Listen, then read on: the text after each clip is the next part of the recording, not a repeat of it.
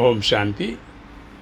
June ஒன்பது ரெண்டாயிரத்தி இருபத்தி ரெண்டு காலை முரளி பாப்தாதா மதுவன் இன்றைக்கி தலைப்பு இனிமையான குழந்தைகளே. பிராமண குலத்தின் ஓய்ந்தவர்களாகிய நீங்கள் விஷ்ணு குலத்தவராக ஆகப் போகிறவர்கள். அதனால் நீங்கள் பக்குவமடைந்த வைஷ்ணவராக ஆக வேண்டும்.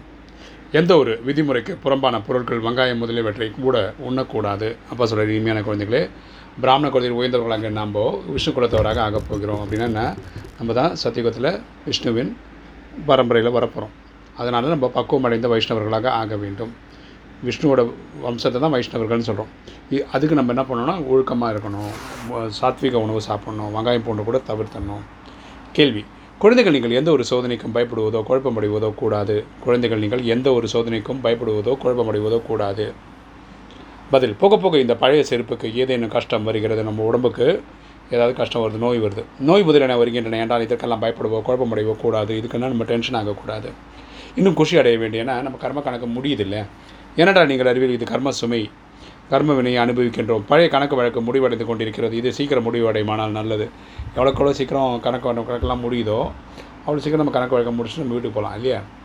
இன்றைக்கி தாரணை. ஃபஸ்ட்டு பாயிண்ட் உயர்ந்த பதவி செய்ய பெறுவதற்காக சிவபாபின் கடைக்கு நல்ல விற்பனையாளர் ஆக வேண்டும்.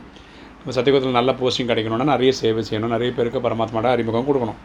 ஒவ்வொரு நாடி பார்த்து பிறகு அவருக்கு ஞானம் தர வேண்டும். ஒவ்வொருத்தருடைய நாடி பார்த்து நம்ம அடுத்தவங்களுக்கு ஞானம் தரணும். ரெண்டு கோபத்தின் வசமாகி வாயிலிருந்து துக்கம் தரும் வார்த்தையை பேசக்கூடாது. நம்ம அடுத்தவங்களுக்கு துக்கப்படுத்துகிற மாதிரி எந்த ஒரு வார்த்தையும் வரக்கூடாது. பாபாவின் உதவியாளர் ஆவதற்கான உறுதிமொழி கொடுத்த பெண் சேவைக்கு எதிராக எந்த ஒரு காரியமும் செய்யக்கூடாது. நம்ம சேவைக்கு புறம்பான எந்த ஒரு காரியமும் செய்யக்கூடாது. இறைவனுக்கு கெட்ட பேர் வர மாதிரி விஷயங்கள் நடக்கக்கூடாது. வரதானம் எதுவும் புதிதல்ல என்ற நினைவின் மூலம் தடைகள் தடைகளை விளையாட்டு என புரிந்து கொண்டு கடந்து செல்லக்கூடிய அனுபவ மூர்த்தி ஆகுக. எதுவும் புதிதல்ல என்ற நினைவின் மூலம் தடைகளை விளையாட்டு என புரிந்து கொண்டு கடந்து செல்லக்கூடிய அனுபவ மூர்த்தி ஆக விளக்கம் பார்க்கலாம். தடைகள் வருவது இதுவும் நாடகத்தில் ஆரம்பத்திலிருந்து கடைசி வரை நிச்சயிக்கப்பட்டிருக்கிறது ட்ராமாவில் டிஸ்டர்பன்ஸ் வர்றது இல்லையா? ஒரு சேலஞ்ச் வர்றது இல்லையா அதெல்லாம் வந்து ஏற்கனவே நிச்சய நிச்சயப்பட்டதுனால வருது. ஆனால் அது தடை அசம்பவத்தை சம்பவமாக அனுபவம் செய்ய வைக்கிறது. அது வந்து நமக்கு வந்து சக்தி கொடுக்கறது தான் வருது. ஆனால் நம்மளை அனுபவசாலி ஆக்கிறதுக்காக வருது.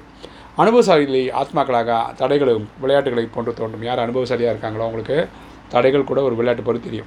கால்பந்து விளையாடும் பொழுது பந்து வருகிறது அதை எட்டி உதைக்கிறோம். இல்லையா? விளையாடு ஃபுட்பால் விளையாடும்போது நம்மகிட்ட பால் வரும்போது தட்டி விடுறோம் அந்த மாதிரி. விளையாட்டு விளையாட்டு விளை ஆடுவதில் ஆனந்தம் வருகிறது. விளையாட்டு விளையாடும்போது நமக்கு ஆனந்தம் வருது. அதுபோல் இந்த தடைகள் என்ற விளையாட்டும் அப்படித்தான் இருக்கிறது. இப்படி வரும்போது நம்ம இது வெளியும் விளையாட்டாக பார்க்கணும். எதுவும் புதிதல்ல. நாடகம் விளையாட்டையும் காட்டுகிறது மேலும் முழுமையான வெற்றியையும் காட்டுகிறது. ஸோ நாடகம் வந்து இந்த மாதிரி காட்சிகளையும் காட்டுது வெற்றியின் கா- காட்சியும் காட்டுது.